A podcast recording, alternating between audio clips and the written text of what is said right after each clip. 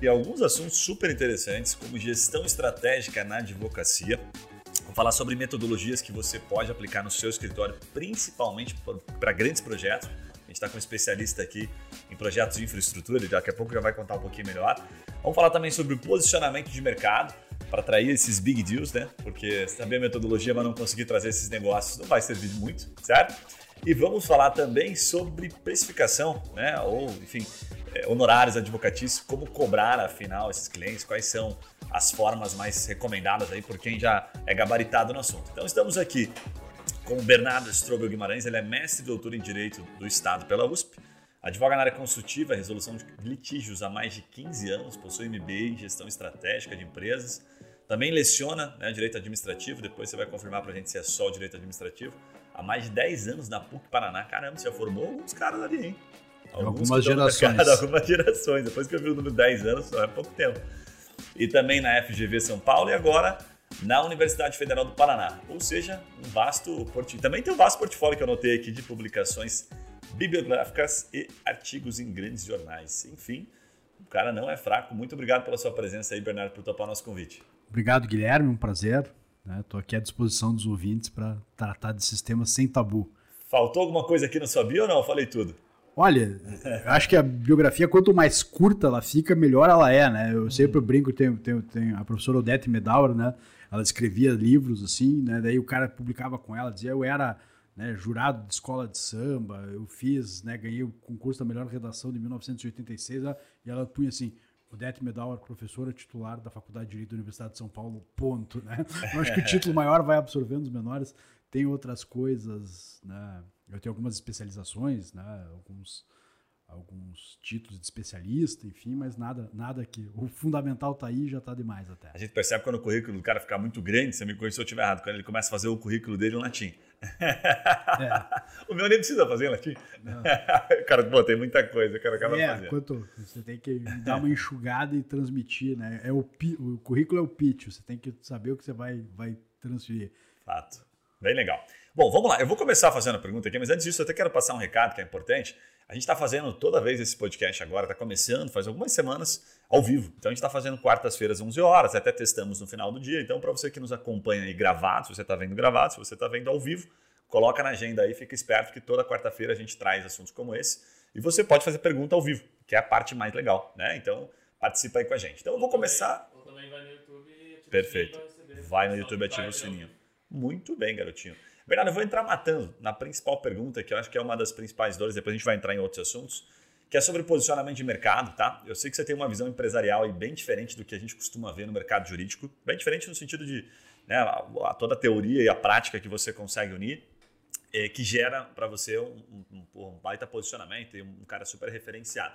O que, que eu queria te perguntar, tá? É, como é que você constrói esse posicionamento estratégico para você? O que, que faz a diferença no posicionamento estratégico? De um advogado, né, do Bernardo, que entra em grandes negócios, e de outros advogados que sonham entrar em grandes negócios, mas às vezes não passam nem perto, não conseguem chegar lá. O que, que faz a diferença no posicionamento? Vamos lá, né? A primeira coisa que me parece. É a pergunta do milhão, né? É. E não tem uma resposta, na verdade. Né? Claro. Existem diferentes estratégias para você chegar em diferentes resultados, né? Se tivesse né, aquela coisa assim, né? Três lições para você mudar a sua vida e isso só muda a vida do cara que escreveu as três lições, né? É, eu posso compartilhar um pouco da minha experiência. A primeira coisa, eu acho assim, é, já foi-se o tempo, né? Às vezes você ainda vê isso, né? Passa aqui no centro, né? O cara faz civil, família, inventário, né? Juiz de para o ímpar, o cara tem lá um monte de coisa.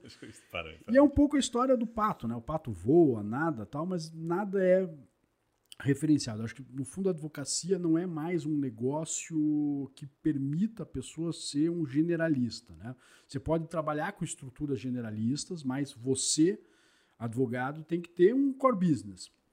Isso implica que você desenvolva uma série de competências. As primeiras competências são meio óbvias, que são competências de suficiência técnica. Não adianta você querer ser referência de nada se você não tiver estudado aquilo. Né? Então, essas coisas um pouco, né?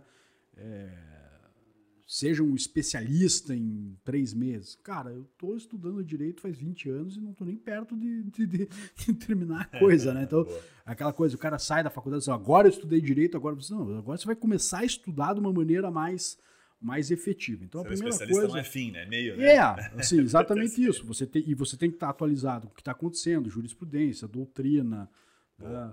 Se você quiser casar alguma atividade acadêmica, uma coisa que te obriga um pouco a você né, rever os teus posicionamentos, então se você precisa ter alguma, alguma imersão em alguma das áreas de conhecimento e entender o que está perto dali. Né? Eu mexo com um certo tipo de problema né, que envolve contrato de infraestrutura, licitação, contratos empresariais decorrentes né, da articulação que esses players de mercado utilizam, enfim, né, algumas relações que eles têm que estabelecer, consórcio, né, mas eu tenho ali o meu, o meu setor e com isso eu sei né, filtrar o tipo de demanda que eu devo atender e o que eu não devo atender. Né? Então, é, é, é, muito, é muito complicado né, você tentar fazer um posicionamento se você não tiver suficiência técnica. Por quê?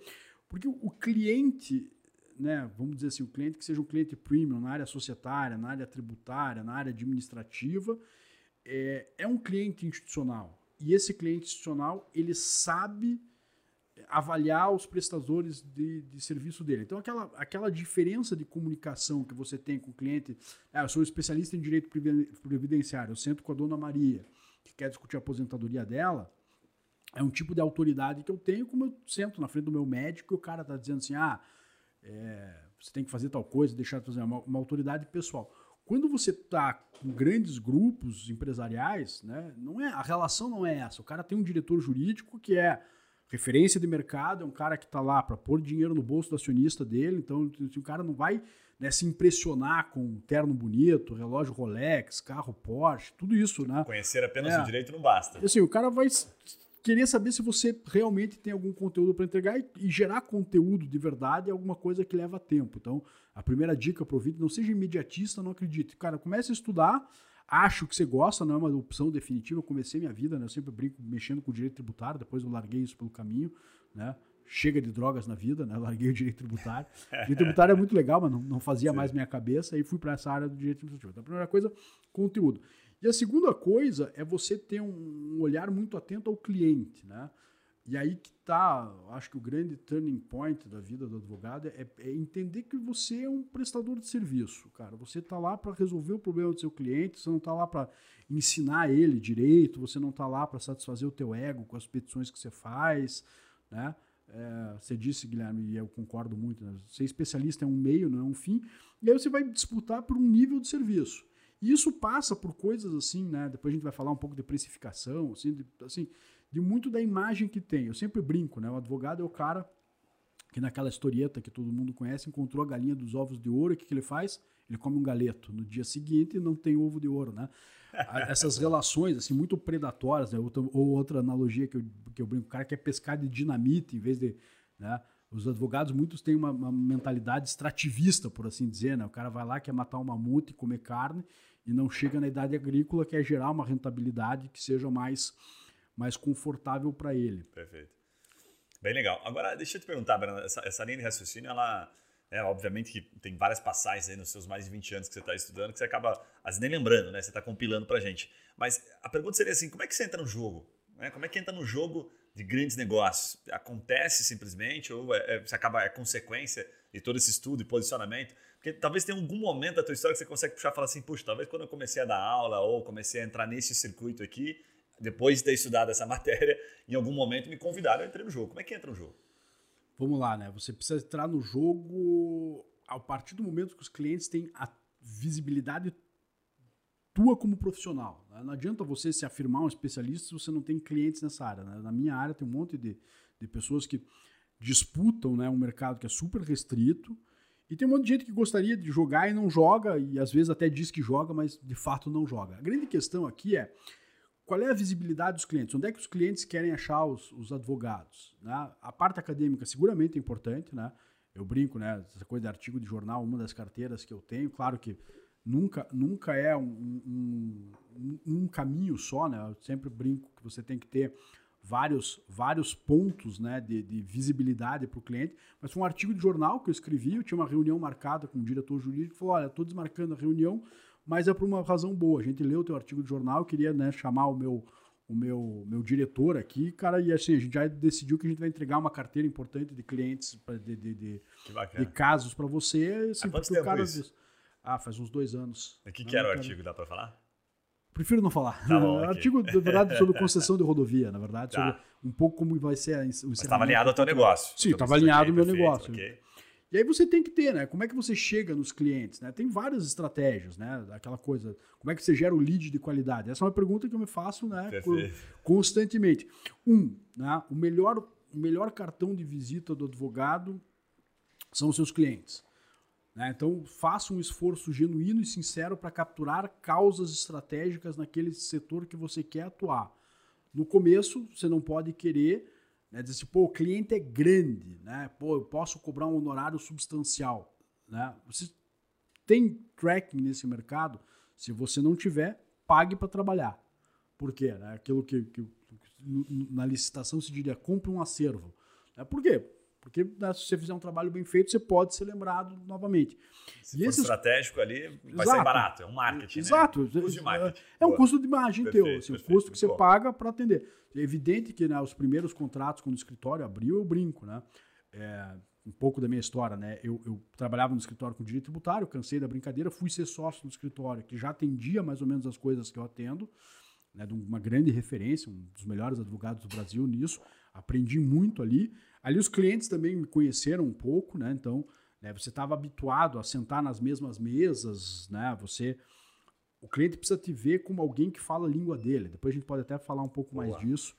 Mas aí, né, quando eu saí, né, aquela coisa, saí, abri, né, eu tinha uns conjuntos comerciais, né, dei uma repaginada, fui lá, era até um sistema meio de coworking, ah, e fiquei lá. E aí a primeira consulta que veio, um cara com uma licitação muito pequena, de um problema muito pontual, e só podia pagar muito pouco. Puta merda. Daí a gente ficou naquela, puta, entendeu? Entendeu? Falei assim, olha, a gente tá começando, bicho. Vamos pedir a primeira nota fiscal, que ela tem um peso simbólico. E às vezes eu olho pro pessoal do escritório e falo assim, aquela nota Chega pequenininha é a primeira nota nossa. Eu fui uma vez na Juntos Seguros, eles têm as primeiras apólices que eles emitiram. Aham. Eles têm um custo simbólico, que é o custo de você estar jogando. Assim, cara, né, clientes estratégicos, né? Você tem que ir, tem que bater, tem que fazer marketing, tem que, tem que se esforçar. E uma hora vai acontecer se você tiver qualidade. O que você não pode é achar que se você ficar parado no teu escritório, o cara vai para a sua da empresa que você sempre quis atender, você está disponível para me atender. Dificilmente. Aí você precisa quebrar um peso inercial, né? É engraçado disso é que a partir de um certo instante você se torna um player relevante no mercado. E a, e a partir desse momento você é relevante no mercado. Mas até lá chegar, você tem que se esforçar para chegar lá. E ninguém né, vai fazer esse esforço por você. Você tem que ir atrás disso. Você sentiu essa virada chave, assim, quando aconteceu isso? Tá com referência de tempo? Porque a gente sempre fala na advocacia, ah, 5, 10, 15 anos pra você fazer seu nome. Eu te diria, Guilherme, assim, primeiro que eu tra- trabalhava no escritório que já tinha uma referência, então, né, em alguma medida, né, a minha ambientação foi mais simples. Essa é uma estratégia. Aí tem uma dica complementar que você já trouxe, né? Tipo, Sim. ó, trabalhar no escritório bom te ajuda a dar Exatamente né? Não, esse negócio de escritório bom, ele é uma coisa que é, é uma referência de um, primeiro de um método de trabalho, né? Vamos lá. Dificilmente eu vou contratar um advogado, sei lá, para a causa da minha vida, e eu vou contratar um cara que nunca lidou com uma causa similar à minha. Perfeito. Ah, pô, eu, eu estudei tudo desse tema, mas aquela ideia assim, né, de você ser veterano, de você ser um cara que, cara, vai explodir bomba do meu lado, tal, tal, tal, esse, tipo o soldado Ryan, o capitão, cara, o cara não é frio. Já é, você se provou na batalha, se você tem, você tem um skill que é importante, que é você não se emocionar. Isso é uma das maneiras pelas quais clientes avaliam seus advogados. Então, assim, essa ideia de você já ter lidado com problemas similares àqueles e mais ou menos do mesmo porte te habilita isso. Onde é que você pode conseguir isso? É muito difícil, né, do crescimento orgânico, cara, você ir de pequenininho, pequenininho, pequenininho para chegar lá. Você muito provavelmente vai ter que ter passado por estruturas que trabalham daquele jeito, até para pegar um nível de serviço. Aí vamos um pouco fora da minha área. Eu quero trabalhar com M&As grandes. Legal. Como é que você vai trabalhar? Ah, pô, eu. Olha, eu trabalhei, sei lá, no escritório que faz isso, que é uma boutique de M&A. Eu trabalhei, sei lá, na área de fusões e aquisições da Deloitte. né? Eu tenho tracking, os clientes me conhecem como um bom profissional. né? O ativo do advogado é o bom nome dele. É aquela coisa, assim, você faz anos uma reputação e você perde ela muito fácil. E advogado é que nem técnico de futebol, bicho. Você pode fazer tudo certo. Se não der resultado, alguém vai tomar o teu lugar, porque assim, No cara... orgânico, quanto tempo você acha assim? O cara que escolheu não ir pro escritório grande, se, ele, de- ah, se formou e montou o próprio escritório, até começar a criar um nome desse relevante. Pois é. acho que uns 10, 15 anos para você ter uma visibilidade de mercado e assim, 10, 15 anos tomando chuva todo dia, não é tipo Mas- mas o tempo, o tempo não é a garantia de nada. Assim, o esforço, quais são os seus né, tuas alavancagens de esforço, né? Pô, né, o que que o que que se fosse um programa de cartão de crédito, o que que é ter um multiplicador aqui, né? Cara, né, a vida acadêmica pode ser um multiplicador, mas não é um fim em si mesmo. Teu, teu cliente está pouco interessado se é professor ou não é. Pô, É, mas é eu, tenho, eu fato- tenho que- eu- eu tenho que te fazer uma pergunta aqui nesse meio. Você falou, porra, 10, 15 anos. Você dá aula há mais de 10 anos, cara. A geração que a gente tem agora se formando aí, né? O processo, cara, eles são muito imediatistas. Como é que você lida com isso na sala de aula? Espera nem 15 minutos pra uma resposta no WhatsApp, vou esperar 15 anos. Pois é, né? Mas a vida ensina, né? Se você. O, o, o, ruim da realidade é que ela não tá nem aí com o que a gente acha dela, né? Cara, ah, eu quero ser imediatista. E o que eu vejo é assim: eu posso estar errado. Existem certos movimentos né, é, de tecnologia que eu acho que vão mudar bastante a advocacia. Eu, eu- imagino que a advocacia daqui a 10 anos vai ser uma coisa diferente do que ela é hoje. Mas a advocacia de alta qualidade é um negócio extremamente pessoal, ela é extremamente um clube fechado, né, de referências, né? Se você não tiver referências, legal, né? Assim, eu, eu- eu vejo com muita dificuldade um cara cair de paraquedas num setor consolidado, dizer, oi, cheguei, eu tenho blog, eu gero autoridade, eu tenho 200 mil seguidores, o cara fala, legal, mas isso aqui, nada disso é importante para mim. Não prova Né? nada. Talvez seja importante para outros ali, né? tipos. Ajude a de- chegar, né? É, claro, mas existe assim, acompanhar qual é, qual é o, o pequeno mundo daquele business. Sim. Primeira dica, ele não é composto de advogados, né? Advogados convivendo com advogados geram muito pouco negócio, até porque o advogado ele sempre, né, tende a achar que ele consegue fazer mais coisa do que ele quer. Eu, ditados que, que eu digo no escritório sempre, né? Na vida é mais importante saber o que você não sabe do que o que você sabe. O que você sabe, você sabe. Agora, saber o que você não sabe, muita gente, né? Aí o erro de excesso que eu ah, eu vou pegar aqui um litígiozinho societário, puta, porque eu conheço. Cara, né, provavelmente você vai ter um custo de aprendizado muito maior do que naquela zona que você sente confortável. No fundo, você não tem eficiência operacional nessa coisa. Então, assim, tentar chegar nesse mundo, não digo um mundo fechado, né? Mas assim, tentar entender onde é que estão os teus clientes. Onde é que teus clientes? Que- qual é o dia a dia? Como é que esse cara toma a decisão? Né, Você comentou ali, quando você, você, você, você leu o meu currículo ali, que eu fiz um MBA em gestão de empresa. Por que, que eu fiz isso? Eu fiz isso, cara, por uma simples razão, cara. Quem só lida com empresa tem que mais ou menos entender como as pessoas que são de empresa pensam. Muitas vezes o teu cliente está muito menos interessado na petição bonita que você fez, citando lá a doutrina italiana, do que você manter os relatórios né, no sistema dele atualizados, né, dar uma previsão de contingência que seja fidedigna. Por quê? Porque você valoriza. Assim, é engraçado que quando você é criado com, com a cabeça do advogado, você valoriza certos expertises que, no fundo, não são relevantes para o teu cliente. E aí você, cara, você está investindo errado. Fala assim, cara, mas eu a me- melhor comparação que eu acho, cara, o business mais similar ao escritório de advocacia é restaurante. Eu já vou Olha te só. dizer por quê. Já vou te dizer curioso, várias, várias lições que eu consigo não tirar para advocacia. advogado, então, porque já restaurante. É, não, é, é tão difícil quanto. O restaurante ainda é pior, mas vamos lá. Você vai, você sente, você come um prato que é gostoso. A conta atrasa, ela vem errado, o garçom não te atende a hora que você quer, você se sente desamparado. Cara, a comida que você está servindo é boa, a experiência é péssima. Cara, a tua petição é legal, tá tudo feito no processo, mas o cliente né, não quer saber disso. O cliente quer ser bem atendido. O relatório que você atrasa, a nota que você expede fora da conformidade, tudo que você fizer errado, cara, te gera um. Um relatório cheio de juridiquê que ninguém entende. Pois é, Esses dias Eu, eu vi um exato. cara, eu vi um cara falando que isso aí é o chamado viés da última cena. Ele fala assim: o filme pode ser maravilhoso, Ah, certo? entendi. Mas se a última cena. Você assistiu uma série de 10 capítulos, a última cena era horrível, o último episódio era eu- horrível, a série vai ficar marcada. O restaurante é a mesma coisa. Não, a conta que Prato atrasa. Ótima, a conta atrasou. um. Pedir a conta, cara, tem um compromisso, cara, a tipo conta demora cinco minutos para chegar, cara, é o tempo, a depender da tua urgência, que você matou toda a experiência favorável. E aí é aquela coisa, né? Por que, que eu comparo com o restaurante? Primeira coisa, né? O que, que faz um chefe num restaurante?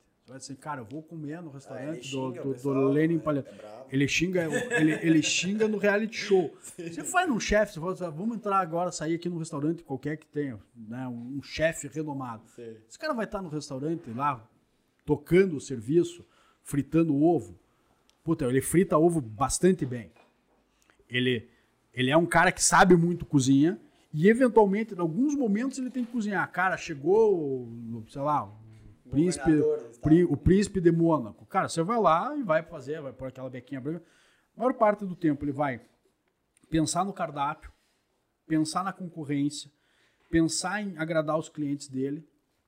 Aí você vê, né, o advogado, né, se fosse um chefe de cozinha, ele quer descascar a batata, ele quer fritar o ovo.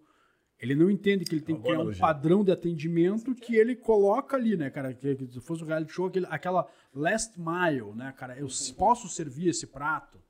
Cara, não, esse prato não dá pra servir, tem que voltar, tá? Alguma coisa tá errada com ele. E saber o que você cozinha. Então você tem né? que fazer assim, ah, eu tenho que fazer todas as petições. Não, eu tenho que fazer as petições que são realmente, cara, aquelas que são turning points num processo complexo. Eu não vou ficar fazendo petições que são, sim, por quê? Porque tem outras coisas que devem ser feitas. Mas como o advogado se sente confortável fazendo petição, ele distorce toda a compreensão da percepção de valor da atividade dele nas, nas percepções. E é engraçado, porque aí é o erro do advogado bom. O advogado bom, ele faz o overlawyering achando que o cliente está valorizando aquilo e quando muitas vezes aquilo, né, vou dizer assim, né, o cara trabalha por timesheet. Cara, ele consome as horas que o cliente paga de uma maneira irracional. Né, cara, por quê? Né, eu sempre brinco, alinhamento, a expectativa ali tá bem desalinhada, né? você pergunta para um advogado com o timesheet ligado, assim, como é que está o tempo? As medições meteorológicas começaram com Torricelli na Itália, tal. Os tempos se dividem em subtropical úmido, tropical, tal, tal, tal. As latitudes, os termos, tal, tal, tal, tal. Ele não disse nada que é mentira, tá tudo bem referenciado, tal, tal, tal, mas ele não está respondendo a pergunta do cliente mais, né? Ele está é né, fazendo, mas é bonito, dá para encapar, dá para mostrar, Você dá acha que fazer. a- o que você fez em gestão de empresas é tão importante quanto, menos importante, ou mais importante do que um, um, um MBA ou uma pós em direito empresarial? Eu acho que mais, cara, porque ele te, vai, assim, vai muito assim do que, que é pressuposto. Né? Pressuposto que você tem uma formação técnica boa. Eu conheço advogados que são excepcionais, que não têm qualquer título acadêmico relevante, e conheço cara que tem diploma de doutor, cara que eu não daria um recurso de multa pro cara fazer. Porque o cara é ultra abstrato, aquela coisa assim, Sim, sim. cara, assim, é aquela coisa assim, pô, eu quero aprender a lutar, eu vou ver todos os vídeos do Bruce Lee no YouTube e depois vou chamar o cara pra brigar na rua. Eu vou apanhar. O cara aprende a brigar, a brigar né, tomando Essa é porrada e dando porrada. analogia. Não, mas é verdade. O Assim, cara pode fazer uma ótima resenha do filme. assim, uma, co- uma, co- uma coisa é você saber um discurso sobre o estado teórico de uma determinada disciplina. Outra coisa é você saber lidar com os problemas práticos que aquilo. Assim, essa, essa, essa, essa experiência, aquela que eu vi ali que tem um livro do Nassim Taleb, não sei quem está lendo. Nassim Taleb tem boas, boas Antifrágil, sacadas. Né? Antifrágil. Eu gosto muito daquele skin in the game, né? Que ele volta e meia diz assim, cara, o cara que vive da advocacia, ele tem skin in the game. Ele entende onde ele ganha, onde ele perde a causa e ele vai ficando cascudo com isso. Um cara que não tem essa expertise, ele dificilmente tem a capacidade de tomar decisões corretas para o caso. E aí ele vai jogar um glacê teórico, né, excessivo para tentar complementar isso. Então, é, É aquela frase assim, né? Nenhum planejamento sobrevive ao primeiro Hum. minuto em contato com o mercado, né? Tipo, Você pode fazer o planejamento mais bonito do mundo. É, Primeiro a uni- a única certeza do business plan é que ele vai ser todo diferente. né? Todo- Mas precisa fazer, né? precisa planejar, mas você não pode ser um cara que. Né, o o que eu acho é muito comum aqui na gestão da carreira, o cara fazer, colocar pedras demais no suporte acadêmico. E aí eu vou dizer assim, cara, eu fiz doutorado, bicho, assim, cara, eu entendo alguma coisa de vida acadêmica e não acho que seja inválido. Acho que é uma coisa que pode ser por prazer pessoal, pode até ser para você melhorar a sua advocacia, para você ter visibilidade, mas são coisas que não são imediatamente intercambiáveis. O cara ter título acadêmico, é o cara que se frustra, ah, eu fiz mestrado, saí da faculdade, fiz mestrado, eu vou pro mercado de trabalho, se eu quero ganhar, quanto você quer ganhar? Eu quero ganhar 8 mil, 10 mil reais. Eu falei, cara, eu te pago dois. não, mas pô, o eu tenho concorrente título. Eu falei assim, cara, desculpa. Realidade versus expectativa, né? Cara, você não. Isso aqui, para tudo que você sabe aqui, para mim não melhora uma micra do nível de serviço que você tem que ter. Perfeito. Claro, tô, tô, tô sendo Sim, claro, simplificador, né? assim, em juridiquês com grano sales, crianças, com a devida parcimônia. Grano sales? Com grano sales, com grão de sal. É, termos latinos. É, É tipo Harry né? Potter, você tem, que, ter- você tem que usar. Um, eu brinco com as crianças, ap- a- aprendam uns termos em latim para mostrar no, Deixa- pronto, no almoço de domingo para tua avó ficar orgulhosa. foda. Nossa, esse menino fala É. umas coisas em latim. Bernardo. Deixa eu fazer o papel do, do chato aqui, passar para um, pra um segundo assunto que eu sei que você domina pra caramba e até pra gente cumprir aquilo que a gente prometeu no começo, senão o pessoal vai ficar bravo comigo. O que eu queria te perguntar é o seguinte, você tem no teu site, inclusive, duas coisas que pela primeira vez eu vi. Né? Uma é gestão de projetos, quando a pessoa entra no site, entra no site do Bernardo lá que você vai dar uma olhada, vai dar uma olhada nisso. E a outra é honorários, que a gente vai falar daqui a pouquinho.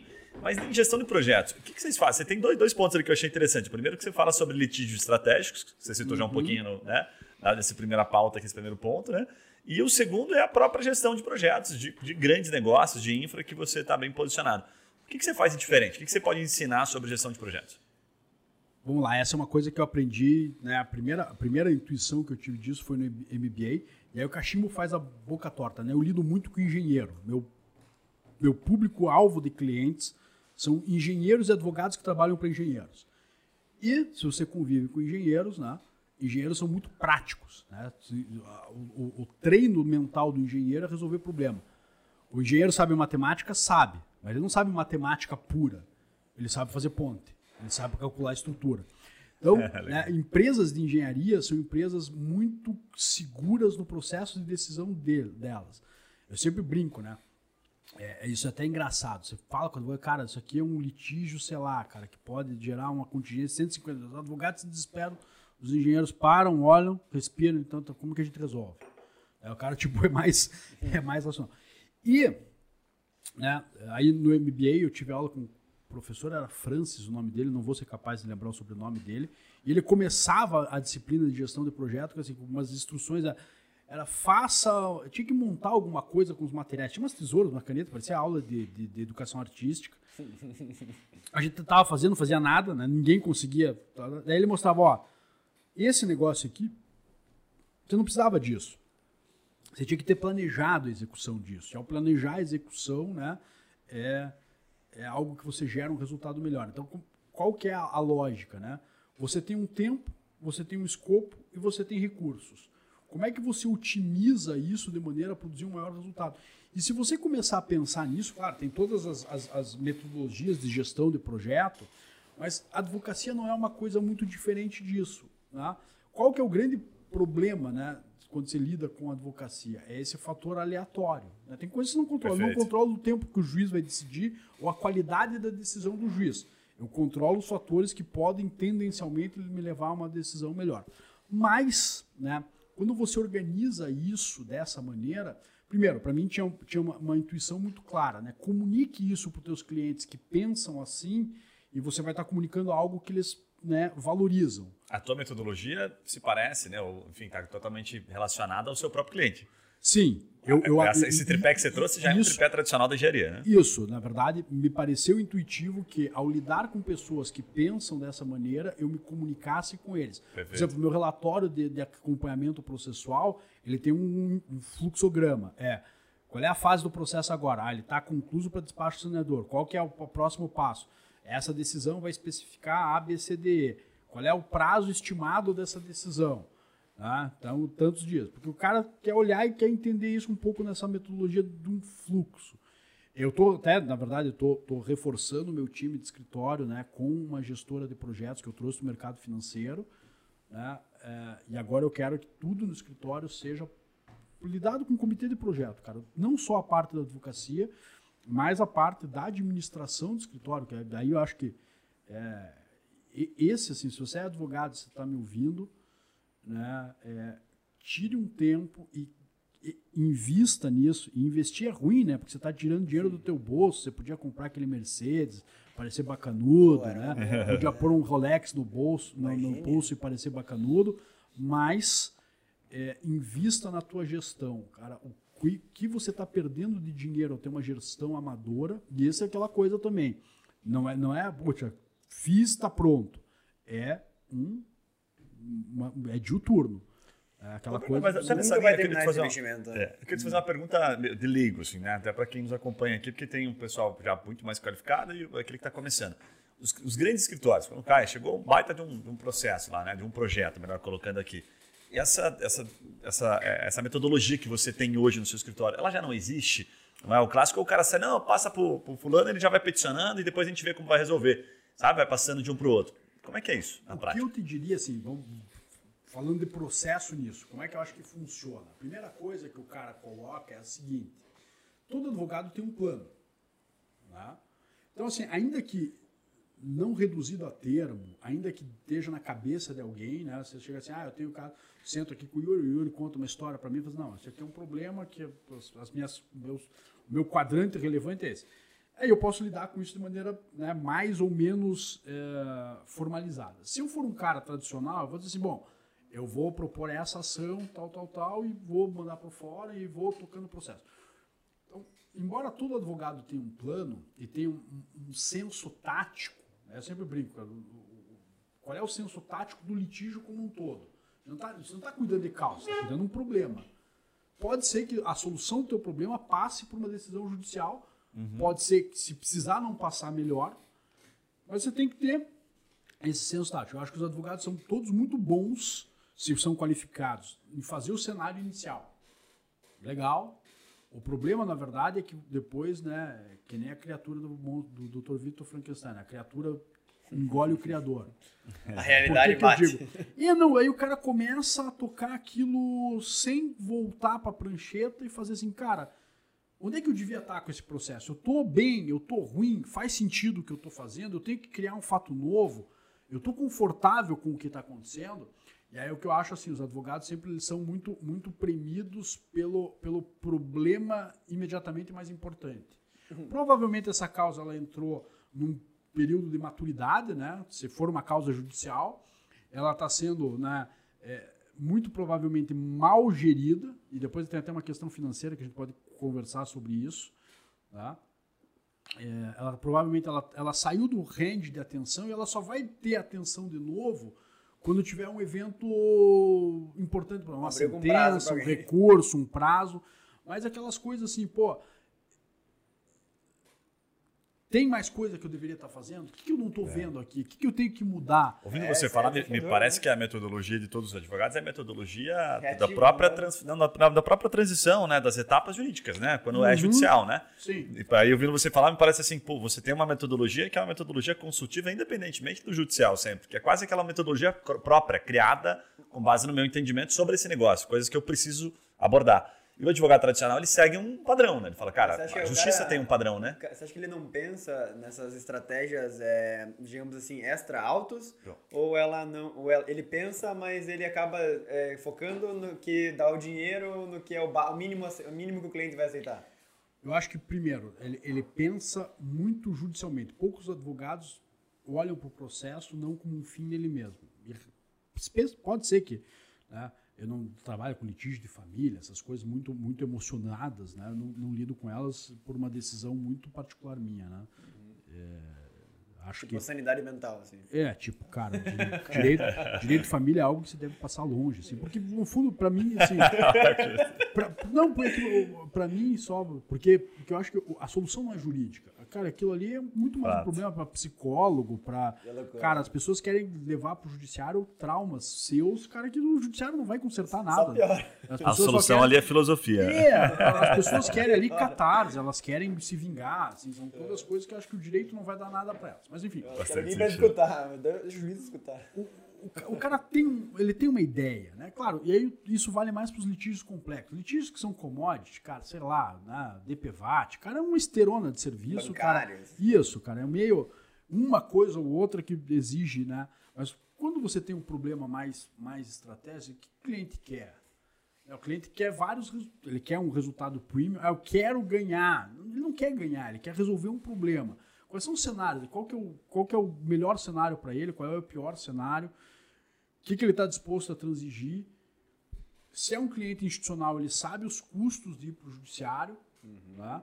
É muito ruim você ter um ator irracional. Às vezes a adminis- a administração pública é um ator irracional. Por quê? Porque não dói no bolso de ninguém, então eles tomam decisões assim que você fica. Tá? É, completamente estarrecido. Cara, isso aqui é irracional. É Quem irracional porque a racionalidade deles é outra. Você tem que entender qual é a racionalidade dele. A racionalidade dele é, cara, eu não quero que nada possa recair na minha pessoa física. Eu não quero me incomodar. Então, se eu tiver que fazer algo errado, mas que, né, ou algo que vá perder dinheiro para a administração, mas eu não vou me comprometer, não, não é problema. Racionalmente, ele tem esse incentivo. Né? Então, quantos caras eu atendo, cara, especialmente empresas estatais, cara, toma uma decisão empresarial e depois alguém vai dizer, ah, mas, pô, essa decisão foi errada. É, errada para você que não estava lá na cadeirinha para decidir. Na hora era mais né? segura. Mas o cara podia ter dito assim, olha, não, não quero fazer. Então, a primeira coisa, quando você começa, é a que- a questão aqui é, muitas vezes, né, esse, o cara pensa no que ele quer com a petição dele. Eu quero ganhar esse processo, vou fazer a melhor petição que eu acho para ganhar esse processo. O que ele precisa é transcender para entender qual é o lugar dessa petição. E dificilmente o problema vai ser resolvido com uma petição ou com um processo. Cara, eu vou fazer vários processos. Né? O que, que eu tenho que proteger? Quais são os meus objetivos estratégicos? Quando você começa a pensar assim, você começa a ver como é que você tem que, que lidar com esse cenário maior. Né? Uma das coisas que eu quero implementar é tipo um comitê de discussão de processo. Cara, esse processo, o que, que a gente tinha que estar fazendo diferente? O cliente está. Tá, tá- a primeira coisa do objetivo, o cliente está bem atendido, o relatório está ok, informação está ok, tal, tal. E agora? Né? Porque há dois anos, quando a gente pensou nesse negócio, podia ser a melhor solução do mundo. Quantas vezes eu vi causas assumirem pesos inerciais e depois você fica refém delas? Cara, essa causa já não vai mais gerar o nosso resultado. Né? Sei lá, ah, eu fico discutindo um tema, né, não deixa o processo terminar. Dentro ah, meu processo foi extinto sem julgamento de mérito. Ok. né? Não é melhor não discutir e propor um outro melhor? Ou eu vou ficar brigando por isso 5, 10 anos para não mudar essa decisão e ter perdido uma janela de oportunidade? E deixa eu Então, te perguntar, é, dentro desse contexto, quanto você atribuiria, não em causas simples assim, mais é, é, repetitivas, mas em causas mais complexas, que dependem dessa estratégia que você está comentando, a influência, é, do- não, não diria influência política, mas em, a- o trabalho do advogado de ir fazer um bom, bem, bom memorial pro, pro desembargador, pro juiz, dele ir lá visitar o juiz e falar olho, olho no olho. Quanto isso você acha que ainda hoje, no mundo mais digital, faz diferença na- no sucesso do processo? Per- Pergunta pessoal isso aí, hein? Que ele tá com o processo aqui, é pergunta pessoal. Bernardo, só Faz pra dar um contexto. É porque ele tem um escritório grande que a gente não, não pode falar o nome que ele contratou esse dia. Ele tá puto porque os caras né, perderam novamente lá um. Da onde, cara? É, mas enfim, vamos lá. Agora. Depois ele vai usar a tua resposta uma, para grande, uma grande, uma grande, Vou mandar só o link do podcast. Ouça só essa parte do Bernardo Tinha aqui. uma grande, um grande advogado que eu trabalhei, que é um cara que é desses caras que assim, é um advogado muito talentoso, que se chama Célio Lucas Milano, eu posso falar o nome porque estou falando bem. E o Célio tinha uma frase que dizia assim: advogado não ganha processo, mas perde. É, A causa, né, ela tem, ela tem os desenhos dela. Assim, é muito difícil ganhar uma causa, cara, que tudo tá contra você. Não existe aquela coisa de filme americano, né? Bater O O.J. mesa, Simpson é, é- é- é- aquelas defesas malucas, assim, cara, pode dar certo? Pode, mas uh, estatisticamente a chance de dar errado. né? né? Agora, sobre a tua pergunta, eu acho que um dos grandes ativos que um advogado tem que ter é ah, personalizar o processo. Tem que levar memorial, tem que. Né, é, é- é que nem ser volante tipo Dunga quando jogar. Você tem que marcar o teu processo. Cara, processos importantes precisam ter visibilidade. Isso significa levar memorial, fazer sustentação oral. Assim, às vezes eu, eu advogo, às vezes, às vezes não, com uma certa frequência, improbidade. Mas tem aquela decisão de recebimento da improbidade, que é uma decisão que eu costumeiramente agravo dela. E eu digo para o cliente, a gente não vai ganhar. Não tem a menor dúvida que esse recurso, assim, a chance dele ser provido é pequena. Já entra consciente ali. Porém, eu quero ir lá e começar a contar a tua história de viva voz. Né? Tipo, no melhor estilo, água mole em pedra dura. Cara, tem um monte de inconsistência e eu vou pregar no deserto, vou subir naquele caixotinho. Eu, calha, eu gosto muito de fazer sustentação oral. né? Acho que, acho que é um momento que o advogado, né, é a vingança do advogado, por 15 minutos eles são seus. Né? Toda aquela transforma tipo rock balboa, assim, cara, 15 minutos, cara, com o Apolo, o Apolo no corner, cara, você vai lá, cara, ele tem que te ouvir, claro que você tem que, né, prender a atenção dos caras, ir para falar besteira, para ler, para ficar repetindo, né, gaguejando, nem perca teu tempo. Você tem que saber, tem que estar seguro de que você vai fazer uma boa sustentação. Prepare teu pitch, né? Exatamente. Assim, é um pitch mesmo, cara. Você é, tem ali os minutos. highlights. É, não, esse caso, puxa, ele trata de uma coisa muito importante, né? Porque os, os senhores sabem, né, que essa coisa hoje em dia, cara, desculpe, você tem que ser, tá? você tem que ser muito, muito assertivo e a assertividade, na minha concepção, ela decorre de você saber chamar atenção para os pontos importantes do teu processo e sem ficar muito de tergiversação. Os caras acham que falar bem é ser tipo meio pastor evangélico, né? Ah, hum. tal, grita, tá. faz, tal. Essa lógica do púlpito, ela é até importante, mas tem, cara, grandes advogados que não alteram o tom de voz e são precisos e incisivos. Mas cada um tem um estilo, enfim, né? É, mas respondendo a tua pergunta, Yuri, assim, causas complexas, né? E os clientes sabem disso.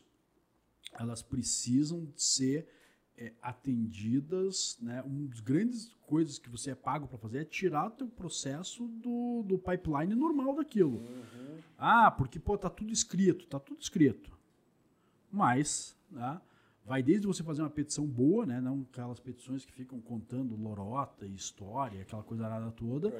Né? Porque, assim, cara, não é. Assim, eu, eu, dou um curso de redação jurídica, às vezes, na faculdade, né? Que é um curso até que a gente foi desenvolvendo a pedido dos alunos mesmo. É a primeira coisa, assim, cara, né, aquela, aquela brincadeira. Ivo viu a uva, o advogado. O fruto da videira foi mirado por Ivo de maneira surpreendente. Cara, esqueça isso. Escrever bem não é escrever difícil. Aliás, pelo contrário, dá um trabalho danado você escrever a coisa de uma maneira simples. E Verdade. assim, imagine que o cara vai ler, né? Memorial, o cara, você estava falando de memorial. Cara, o memorial tem que ter quatro folhas. Cara, memorial de 20 folhas, o cara vai olhar, não, doutor, claro, vou examinar com atenção, ele vai deixar na gaveta dele ali, né? E vai pôr no, no, papel de rascunho imediatamente, ninguém é. vai ler. Bernardo, deixa eu te fazer uma. É, Ainda nessa, nessa linha de raciocínio, para a gente tentar lapidar esse, esse processo, né? Ou essa etapa aqui, melhor colocando, o que, que você diria que é aplicável para quase toda a advocacia, exceto a advocacia de família aí, que a gente já viu que tem uma gestão de emoção que é bem complicada, da parte de projetos que você poderia compartilhar, assim, sabe, num passo a passo, para ficar fácil de compreender. Qual o primeiro passo que você Proce recomendaria? Projetos one on one. Qual é o escopo, quais são os seus recursos e qual é o tempo. Claro que você não vai conseguir é controlar todos os fatores, mas tenha um senso de organizar o teu raciocínio a partir disso. O que, que o cliente quer? Ele quer rescindir o contrato. Para tanto, né, ele tem esses recursos e você é um recurso dele. Né? Qual é o tempo estimado? Né? Ele está preparado para isso. Né? O que mais tem é cliente que embarca em litígio. Né? Tipo, vamos para Guaratuba, Boa. vamos. Quanto você tem de gasolina no carro? Não sei. pode ser que chegue, pode ser que não seja. Descida, né? A primeira coisa é você chegar assim para o cliente e dizer assim: olha, cara, você sabe que é caro. Tá? A ideia, tente organizar um senso, tá? Saiba o que você quer. Parece meio burro, né? Assim, dizer, cara, saiba o que você quer. Pergunte para os advogados. Quero ganhar.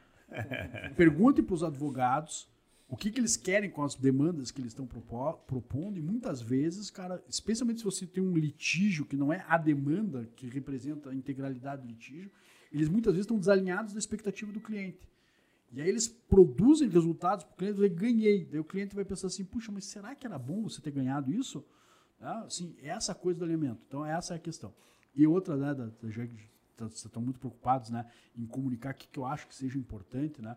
Quando eu saí do escritório, eu fiz né, um, uma, uma, uma, pesquisa com pessoas que né, é, eu respeitava na advocacia. Até um, né, fui até São Paulo falar com um advogado português, amigo meu, né, que tava, fez um processo parecido em Portugal, saiu de um grande escritório, abriu o dele e depois voltou para um escritório desses né, que atende a Europa inteira, que é o Lino Torgal. É, mas assim, hum, né? A maior parte dos clientes elas, eles querem do advogado transparência e disponibilidade. Eles querem que você, que você conte para eles o que está acontecendo sem tentar vender vender terreno na é lua. Né? Isso, cara, é muito ruim, cara. Né? Todo, toda expectativa que você gere e você gera uma frustração. Essa é uma frase do Egon Moreira, com quem eu trabalhei também, né? Que ele dizia assim: o advogado que faz previsão hoje passa vergonha amanhã. Né? Você tem coisas que você não controla. Isso é boa mesmo. Mas assim, você precisa ter é, um, fluxo de informação muito claro. E o advogado, especialmente se você quer cobrar caro do seu cliente, saiba que ele quer a sua integral disponibilidade. Né? Eu atendo, se necessário for, se um cliente meu ligar domingo, 10 horas da noite, eu vir, eu atendo. Por quê? Porque isso está no nível de serviço que você dá. Você não vai no restaurante, né, sei lá, no restaurante mais fino da cidade, né, pedir, sei lá, tua noiva em casamento, uma, ou né, chamar o padrinho do teu filho para ser batizado, um evento desse, e você vai querer, cara, que o garçom seja grosso, que ele esteja mal vestido, que tá, pode ser no costelão ali, pode ser que seja tudo, é uma questão de nível de serviço. A expectativa tá? já diminui, né? O tio do Homem-Aranha, grandes poderes, grandes responsabilidades, cara. Você, você, quer, você quer advogar em alta performance? Legal, mas saiba exatamente, cara, que você tá, né, é, se entrando num jogo que é um jogo, cara, que não tem pena, não tem, assim, é um jogo não digo pesado, mas é um jogo, cara, de excelência. Então, assim, ah, pô, mas o cara foi, ah, o cara me liga, né? Ah, é porque os clientes me ligam. Cara, se o cara tiver um problema e ele quiser te ligar, ele te liga a hora que ele quiser, cara. Ele, é outra coisa, ah, aquela coisa do advogado Quem define isso é né? ele, né? Ah, você vem aqui no meu escritório. Eu, cara, a maior parte dos clientes eu vou até eles. Por quê? Porque o tempo do cara fora da empresa é caríssimo. Por que, que eu vou forçar o cara aí? Né? O cara tem 500 agendas, eu que tenho que me adaptar a ele. O advogado, ele é o, cliente. o advogado, cara, é um asset do cliente. Seja um bom, um bom asset, facilite a relação. Muito bom. Na comunicação, na disponibilidade, né? tente resolver. Claro que você não vai fazer maluquice, mas assim, tente ser tente dizer o máximo de sim possível para o cliente e reserve os nãos para as coisas que realmente tem que ser ditas não. Bem legal. Renato, sensacional, baita aula. Eu vou entrar no, no, último bloco aqui, que, cara, o assunto geralmente é, é um tema delicado para tratar tanto com o cliente, com o cliente como é, até mesmo frente ao AB, né? Porque é um assunto delicado, um assunto antigo.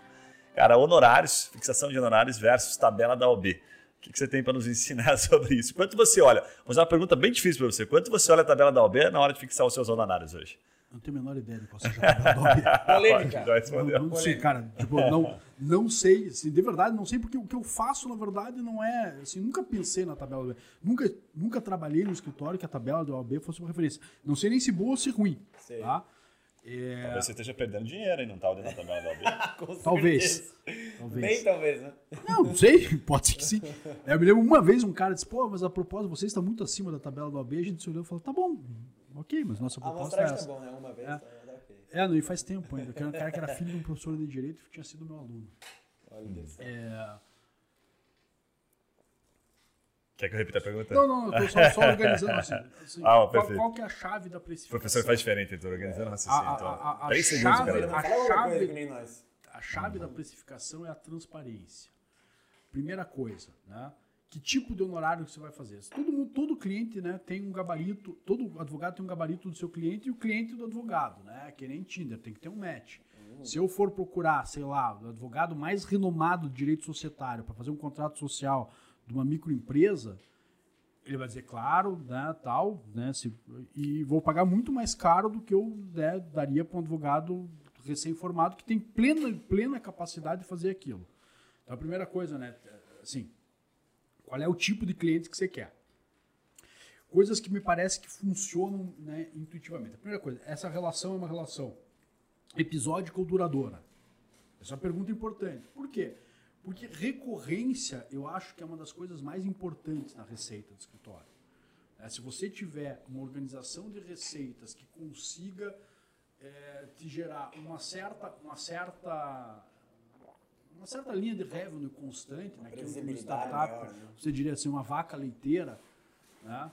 Cara, você consegue organizar a sua vida muito melhor em termos de gestão de custos. O que, que os advogados geralmente fazem? Eles vivem picos e vales de receita. Uhum. E é muito difícil viver nisso, cara, nessa ciranda financeira. Tem alguns advogados, alguns setores, o criminalista, né? Dificilmente o criminalista consegue linearizar uma receita porque, né, cara, é, é um caso. Carreira, né? É, sim.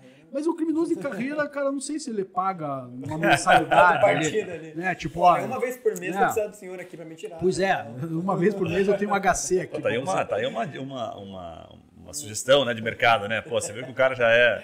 Já não é réu primário, né? Já é incidente faz algumas um, vezes. Um, faz, faz um mensalista pro cara, né? Mensal, né?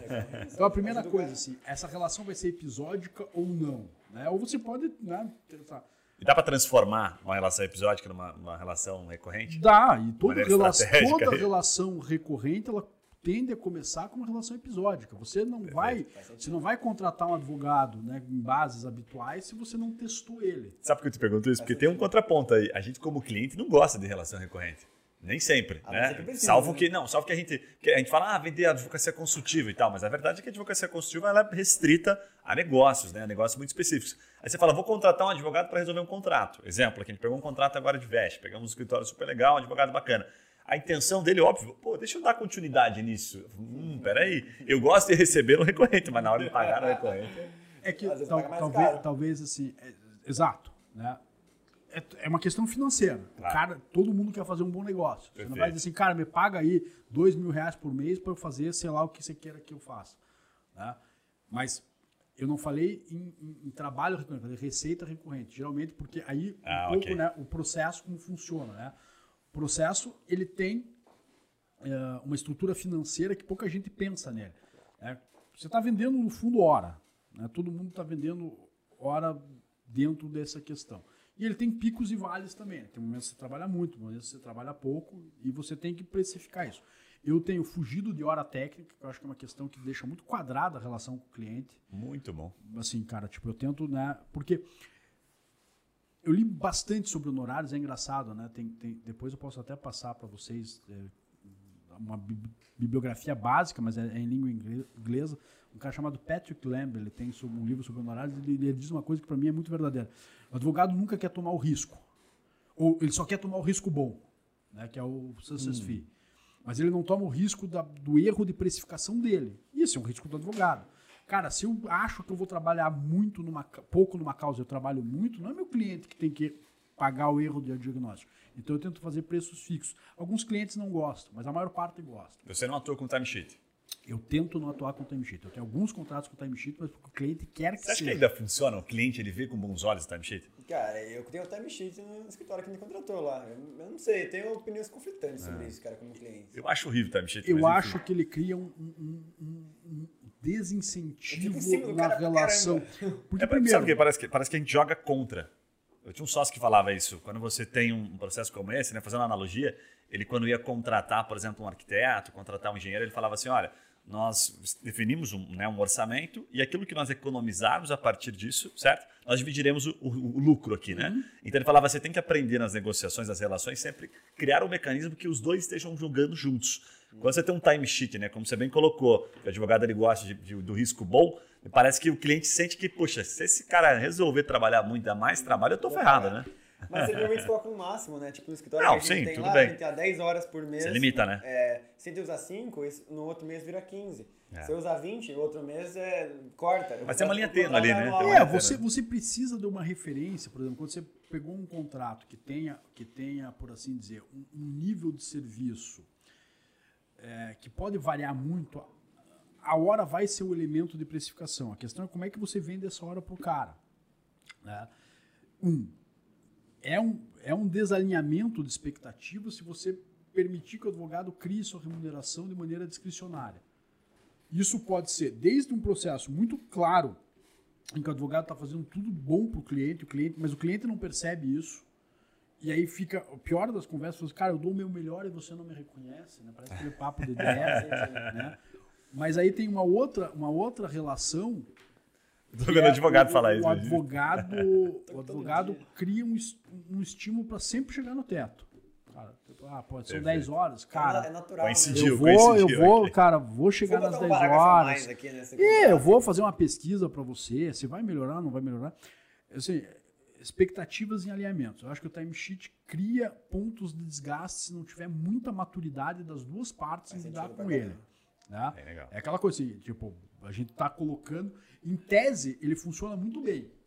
Porque ele é a métrica é perfeito, né, né? medido faturado. Na teoria, sim. Porém, né, ninguém de nós gosta disso. Né? Ninguém quer saber.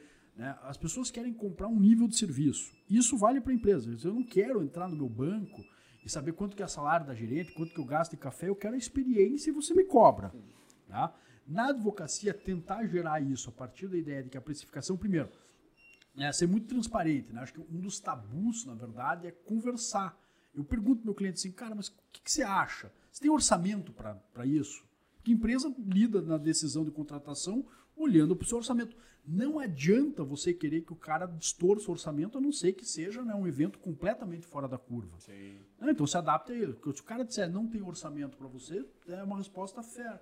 Você dizer, cara, então podemos né, fazer uma coisa diferente, né? A gente começa mais simples, depois fica mais complexo. Então, assim, o que, que me parece? Converse, né? Converse sobre honorários de uma é. maneira profissional.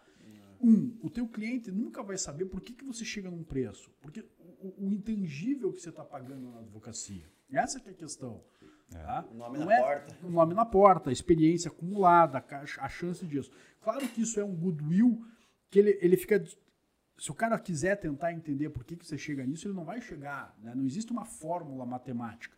Existe você dizer qual é o teu custo mínimo, qual é o teu break-even, mas qual é, qual é o, o, o, o, fator né, que você tem de rentabilidade? Por que, que, sei lá, se eu for contratar, sei lá, o professor Tércio Sampaio Ferraz Júnior, provavelmente ele vai me cobrar, sei lá, 5 mil dólares a hora dele. Hum. Perfeito. E vai ser um bom investimento. Porque, assim, se, se for um caso que tenha que tenha rapport para ele, cara, ele vale cada centavo né, disso. Então a primeira questão, esse multiplicador ele não é explicável, mas os mecanismos né, de o que, que você levou em consideração, a complexidade, o, o tempo que você demora para atender isso. Né? Eu faço mais ou menos uma estimativa de horas. Cara, para eu atender, para fazer um, um enxoval inicial do teu trabalho é tanto. Geralmente eu gero a rentabilidade linear, porque um processo ele tem custo todo mês. Eu tento linearizar isso com uma, um honorário de manutenção. Uhum. Se o meu cliente não quer honorário de manutenção, necessariamente eu vou aumentar o honorário de entrada dele, porque esse que é o problema da causa ficar mal atendida. Né? É que os escritórios geralmente fazem esquemas de pirâmide financeiras com eles mesmos. Né? Você me dá, é mas é verdade, assim, tecnicamente é o esquema Ponzi. Né? Você me dá um contrato, sei lá, te cobrei 50 mil reais do teu, Guilherme. Aí eu pus meu dinheiro, falei, cara, tô rico, bicho, vou trocar de carro, eu vou deixar 10, é. pagar tributo, né? Paguem tributo, crianças, não tentem fazer uma loqueiragem. Né? Depois, dormir tranquilo, cara, com o fisco é um dos A grandes conta sempre chega, da né? vida. É, não precisa, né? Tem gente que tem um apetite de fazer as coisas, né, de uma maneira né, heterodoxa. Enfim, primeira coisa, é, vou, vai sobrar um dinheiro no caixa e eu imediatamente vou me apropriar desse dinheiro. Vou trocar de carro. Tipo, vou pra praia, lá, né? Tal, Sobrou tal, dinheiro tal. caixa. É, o cara mistura o caixa dele com o caixa do operador. Já Só que esse caso teu, cara, ele vai demorar cinco anos. Que ele vai continuar dando trabalho. Perfeito. Né? Aí eu peguei esse dinheiro. O que, que eu acredito que vai acontecer? Que o Yuri vai chegar no mês seguinte com outro caso desse. E aí eu vou pondo né, um pipeline de entradas, mas o dinheiro não fica associado ao, pro, ao, ao pro, processo todo mundo conhece o né? escritório, né? cara, aquelas causas que são boas, mas não são rentáveis naquele momento e ficam encostadas.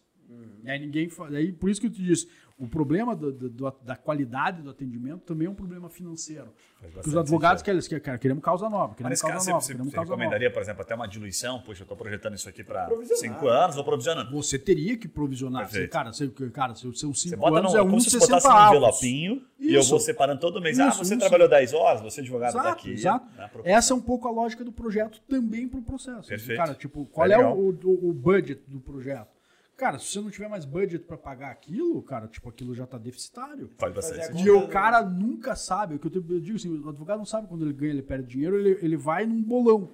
Né? É tudo um fluxo só. Eu até te perguntar aqui uma coisa que é interessante, que é assim, em que momento muda o valor da sua hora? A hora que você pode dar aquela, aquele upgrade. A hora assim? que você sente assim, porque. vou, vou, dar um contexto aqui para ver se, né, se você fiz a pergunta ah, certa. Mas eu penso o seguinte, né? Pô, se eu, se eu sou um escritório. É, aqui, é, pode ser. Né? Se eu sou um escritório com três advogados, né? Esses três advogados dependem de mim, associados, independentemente, eu tenho um custo, certo? Então eu tenho que repassar aquilo, tem margem, né? Tem um fator multiplicador. Mas também tem outro fator que é o fator da tua experiência no mercado. No momento que você fala, pô, acho que eu tô grandão, vou colocar o preço maior. Então eu pergunto para ti, que momento muda isso, né? É que acho que cobrar por hora já é uma coisa de um advogado mais sofisticado. Né? Você vai fazer que, como você calculou ali até para dar um contexto, você falou assim, pô, eu calculo X horas. Mas em algum momento você vai ter que calcular um fator que seria a hora para dar o preço fechado, sim, não passar sim, sim. o valor por hora, né? Essa lógica, entendeu? Quando é que você, você muda? Quando é que você muda, que você na, sente? Na né? verdade, são dois jeitos. Quando é que você consegue aumentar os seus honorários Pode e cobrar ser, mais? Perfeito, né? Você está dizendo assim, cara, no, no, fundo você está alocando horas, você está tá usando esse delta de, de, de ampliação como fator. Quando é que você começa primeiro, você tem que ter uma referência de mercado. O que que teus concorrentes mais ou menos cobram? Boa. A segunda coisa é, além disso, né, você tem que ser fazer uma proposta fair para o cliente. Vou dar um exemplo aqui. Né? Você tem que entender o negócio do teu cliente e o que, que ele está disposto a pagar. Né? Voltando à analogia do restaurante. Né? Quantas vezes você vai no restaurante mais fino da cidade? Cara, você vai uma vez, né?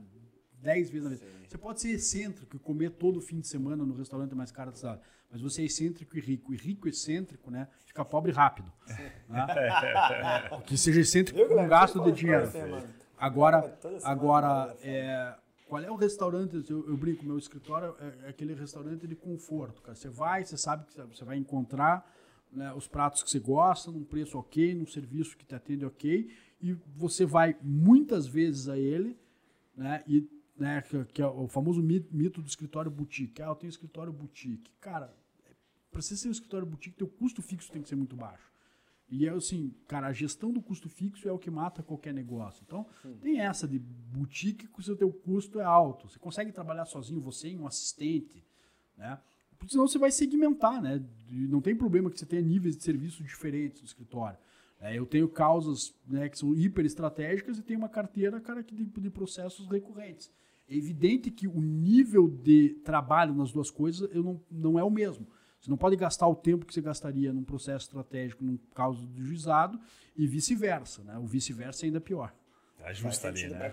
Bem legal, bem legal. Bernardo, cara, dá pra ficar uns dois dias aqui entrevistando você. Rapaz. Tem assunto pra caramba. Eu acho que ele é o rei das analogias. O Matheus tinha falado já, inclusive, falou, quando ele, é verdade, ele citou você, ele, é falou, ele citou um caso, ele falou assim, cara, você vai dar muita risada, o Bernardo é muito engraçado. Uhum. E só pra você ter uma noção, uma vez ele fez uma analogia de compliance e obesidade.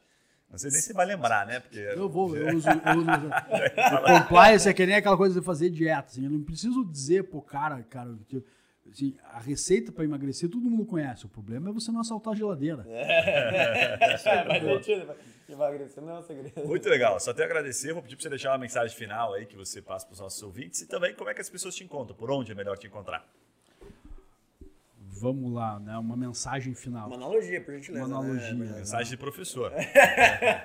Agora que era boa. Nisso, era o caso. Não, não tem uma analogia final, não pensei nisso. As analogias elas têm que vir ao natural, não dá para forçar. É, assim, imagino que o público-alvo de vocês sejam pessoas que estão interessadas em se inserir melhor no mercado da advocacia. Talvez uma mensagem de esperança, cara. O que eu tenho visto da advocacia, todo mundo meio, ai meu Deus, tal. Cara, é, é, é uma profissão muito boa mas é uma profissão como outra qualquer, cara. Você vai ter que ralar, vai ter que começar cedo, terminar tarde, vai ter que estudar. E, assim, você tem que ser honesto com os preços existenciais que você quer pagar. É, ninguém vai ser um grande advogado, cara, tipo sócio de escritório, o cara trabalhando, né, numa lógica de não assumir o risco, né? Então, primeiro, entenda qual é o nível de risco que você quer assumir, né, e, e, e, lide com maturidade nessa questão. Né? Assim, cara, você quer lidar com risco, faça uma coisa de maneira né, correta.